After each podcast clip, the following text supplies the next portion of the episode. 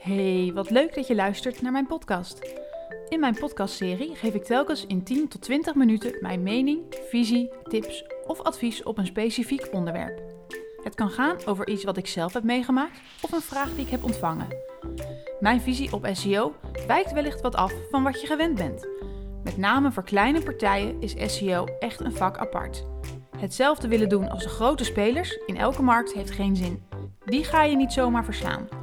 Daarom zeg ik vaak: probeer niet zo hoog mogelijk te renken, maar zo breed mogelijk. Wat leuk dat je weer luistert naar een nieuwe podcast-aflevering. In deze aflevering wil ik het hebben over de vraag of je SEO kunt uitbesteden of niet. Wie op zoek gaat online naar informatie over SEO, vindt waarschijnlijk diverse websites die ook zeggen van goh, ik kan jouw SEO voor jou doen voor een paar honderd euro per maand. Zorg ik ervoor dat jouw website onderhouden wordt, dat er content wordt geschreven, dat je linkjes krijgt. Er zijn partijen die specialiseren zich helemaal in het overnemen van content, waar je dat hele deel aan kunt uitbesteden. Of het helemaal overnemen van linkbuilding. Ehm, en de vraag is van ja, is dat nou handig of is dat nou niet zo handig? Nou, ik heb hier een duidelijke mening over, dus daar ga ik in deze podcast uh, over vertellen. Voordat we gaan beginnen op de vraag van is het nou handig of niet, denk ik dat het goed is om te kijken wat zegt Google um, over SEO, over de kwaliteit van websites en wat zij willen. Want als we dat weten, kunnen we veel beter beargumenteren of je SEO nou kunt uitbesteden of niet. Dus ik ben opgezocht naar, of op zoek gegaan naar de officiële documentatie van Google. Wat zij nou zeggen dat ze willen met search. En vrij interessant wat zij zeggen. Ik ga even quoten. 15% van de dagelijkse, dagelijkse zoekopdrachten hebben we nog niet eerder gezien. Daarom gebruiken we geautomatiseerde systemen om de meest relevante en betrouwbare informatie te vinden die jij nodig hebt. De systemen kijken naar allerlei factoren, waaronder het expertiseniveau van bronnen. Nou, wat zegt Google hier nou eigenlijk? De eerste die ik heel interessant vind is de 15% zoekopdrachten die ze elke dag nog niet eerder gezien hebben. Betekent dus dat we er met z'n allen in slagen om dagelijks 15% nieuwe zoektermen te bedenken, nieuwe zoekopdrachten. Dan zeggen ze dat ze geautomatiseerde systemen gebruiken. En dan hebben ze over een aantal criteria, namelijk relevant, betrouwbaar en het expertiseniveau van bronnen. Daar kijkt Google dus naar. En ehm, dan gaan we meteen even door naar een volgende van, uh, van Google-uitspraak. En die komt namens John Mueller, een van de spokespersons ongeveer. En wat hij antwoordt op een vraag van iemand die zich druk maakt om duplicate content, is: ehm, Als ik jou was, zou ik focussen op de waarde die jij toevoegt. En niet zozeer op de content die jij kopieert van anderen of, uh, of hoeveel procent daarvan duplicate is. Dus Google zegt ook nog eens: het gaat erom dat jij waarde toevoegt.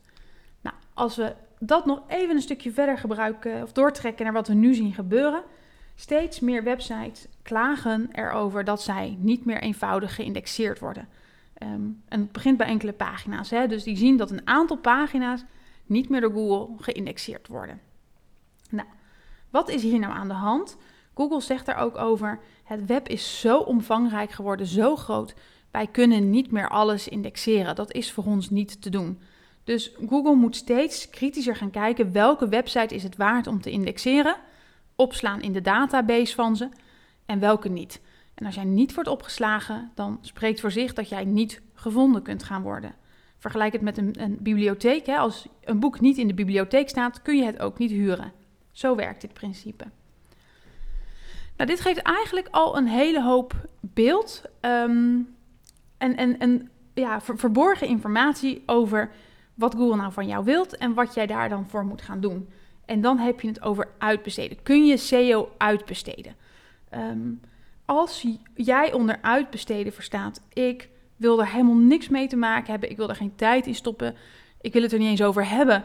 Ik wil gewoon Jantje aan het werk zetten en die doet het voor mij. Um, dan denk ik dat dat niet kan. En ik ga zo motiveren waarom. Als jij uitbesteden ziet als ik kan zelf niet schrijven, maar ik wil wel mijn kennis toevoegen en ik ga iemand inhuren die mij gaat helpen met het, het gedeelte om dat om te zetten naar tekst. Dat is een heel ander verhaal. Ik denk dat daar veel meer kan. Maar um, het, het schuttingprincipe, hè, waarbij je werk over de schutting gooit en jij er vanaf bent, uh, alsof het een soort van hete drol is. Ik denk dat dat niet kan en dat je dat niet moet doen als je iets met SEO wilt. En waarom? Nou, stel jij hebt een uh, website en laat het zeggen, jij verkoopt uh, Italiaanse delicatessen. En jij zegt, ik ga het helemaal uitbesteden aan iemand die gaat voor mij wat schrijven over de producten, over recepten, een blog over Italië. En dan kan het best wel zijn dat het iemand is die fan is van Italië hoor. En echt wel wat leuke dingen kan, eh, kan schrijven en nieuwe dingen. Maar de vraag is ook, kent die persoon jouw product net zo goed als jij kent? Want als ik morgen iets moet gaan schrijven over een product wat ik nog nooit heb gegeten, ga ik online kijken wat anderen daarover zeggen. En dat ga ik in mijn eigen woorden omzetten. Dus als jij het uitbesteedt aan iemand die niet jouw kennis en jouw ervaring heeft, is er een hele grote kans dat je een stuk content terugkrijgt wat online gevonden is, verhaspeld naar eigen woorden en weer wordt gepubliceerd. Um, en ik denk dat dat in heel veel branches dit soort dingen eigenlijk stiekem gebeuren. En dan kun je zeggen, ja, maar ik brief die copywriter dan, hè, wat ik, uh, hoe het smaakt en wat er over geschreven moet worden. Dan wordt het al een ander verhaal. Maar er zijn ook genoeg partijen die zeggen, um, ik wil elke week 10 blogs over deze 10 onderwerpen. Succes ermee. Nou, en dat is dat schuttingprincipe. En ik denk dat dat gewoon niet kan. Dat is geen waarde toevoegen. Het herschrijven wat anderen op het internet al gezegd hebben, al haal je het vanuit het Japans naar het Nederlands, is geen waarde toevoegen. Nu nog wel, omdat nu waarschijnlijk het, de Japanse input er nog niet bij komt. Maar in de toekomst wil Google ook met dit soort talen aan de slag gaan. En Google zegt al, ik kan van 70 talen begrijpen wat er staat, maar ook de content zelf maken. Dus Google kan echt dan wel zien, of althans zeggen ze dat ze kunnen zien, dat content in het Japans dan hetzelfde is als in het Nederlands. Dus daarmee eigenlijk meteen mijn antwoord. Nee, dit stuk zou ik nooit uitbesteden in de zin van over de schutting gooien. Want iemand heeft jouw kennis niet. En wat je wel kan doen is natuurlijk een copywriter vragen om je te helpen. Maar dan moet je er ook tijd in stoppen. Iemand moet eigenlijk jouw product net zo goed gaan snappen als jouzelf of jouw vakgebied. Um, Stel dat jij dat terug naar de Italiaanse delicatessen. Hè, je hebt uh, tien soorten tomatensaus en jij moet daar een uh, producttekst bij schrijven. Dan is het wel handig als die persoon alle tiende soorten tomatensaus geproefd heeft. Als hij de etiket heeft kunnen lezen, als hij weet wat erin zit. Um, als hij verstand heeft van, van um, allergieën, allergenen en de hele mikmak. Want die kennis kan je omzetten. En dan kan je ook zeggen in je tekst van... Goh, dit product is heel erg geschikt voor dat en dat gerecht. En dit is minder voor dat en dat gerecht. Of je kunt er nog leuke tips bij geven die jij zelf kent. Dus daarom is het zo belangrijk dat jij er zelf bij betrokken bent. Jij bent de expert, jij bent de ondernemer en jij hebt de kennis. Dat kun je niet van een ander of een externe verwachten als je hem daar niet heel goed bij brieft. En um, dat is denk ik ook meteen het hele belangrijke uh, verhaal. Hè? Want we hebben het nu over content, maar er komt eigenlijk meer bij, uh, bij SEO kijken. Maar het is vaak het content gebeuren wat men uit wil besteden. Dat mensen zeggen, ik hou niet van teksten schrijven, of ik heb het talent niet, of ik kan het niet. En um, nou, hulp inschakelen is dus helemaal niet erg. Maar wat ik zelf zou doen dan is, um, toen ik vroeger wel eens moest schrijven over onderwerpen waar ik echt geen kaas van gegeten had, is de dictafoon ernaast leggen, een interview, alles uitvragen alle specifieke dingen die iemand zou kunnen weten, die iemand er per se in wil hebben, zodat ik echt iemand zijn, eigen verhaal omzet naar geschreven tekst. En ik verwachtte ook dat iemand dat helemaal doorlas en ook aangaf van dit heb je niet goed begrepen of dat wel. Anders um, ja, wordt het nooit een goed stuk en wordt het nooit iemand zijn eigen stuk. Um, nou, dan komen we bij het hele linkbuilding verhaal uit, want daar wil ik ook nog wat over roepen. En ik ga echt nog wel een keer een podcast over links en linkbeelden opnemen. Maar in dit verband wil ik je ook daar waarschuwen als je het hebt over uitbesteden. Een partij die voor jou elke maand 10 tot 15 links regelt, waarvan er een heleboel zijn die dat doen. Ik geloof er niet in dat dat kwalitatieve links kunnen zijn vanaf relevante websites. En dan heb je het hier over waarde toevoegen. Voegt zo'n link vanaf zo'n website dan waarde toe? Hè? Stel dat we, um, ik heb geen idee of hij bestaat, maar we hebben een blogger, Jan, Jan de Blok. En Jan de Blok heeft een, uh, een eigen website en daar schrijft hij over um, wasmiddel, over een, kalknagel behandelen. Ik zit het hier ter plekke te verzinnen. Hij schrijft over Italiaanse delicatessen, maar ook over de allernieuwste zomerjurkjes voor zijn dochter. Nou, het is al duidelijk dat als deze Jan de Blok iets schrijft over delicatessen, die Italiaanse recepten, dat dat waarschijnlijk niet zijn core business is, want Jan de Blok schrijft over alles. Dus de vraag is hoe waardevol is een linkje vanaf het domein van Jan de Blok? Ehm, Google zal hem niet als autoriteit zien of als expert op het gebied van de Italiaanse keuken.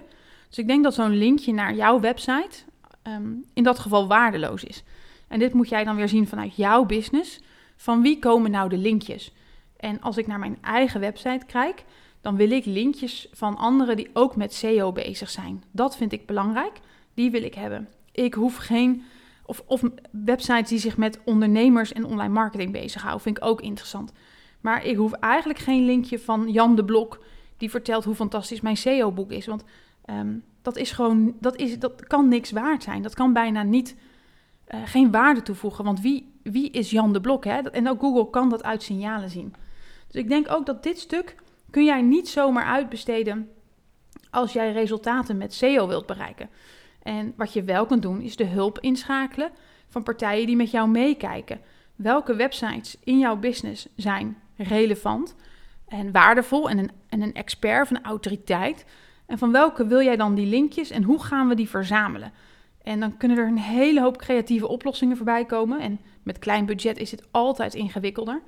Maar er zijn echt wel manieren om daarover na te denken hoe jij nou aan links vanaf die websites kunt gaan komen.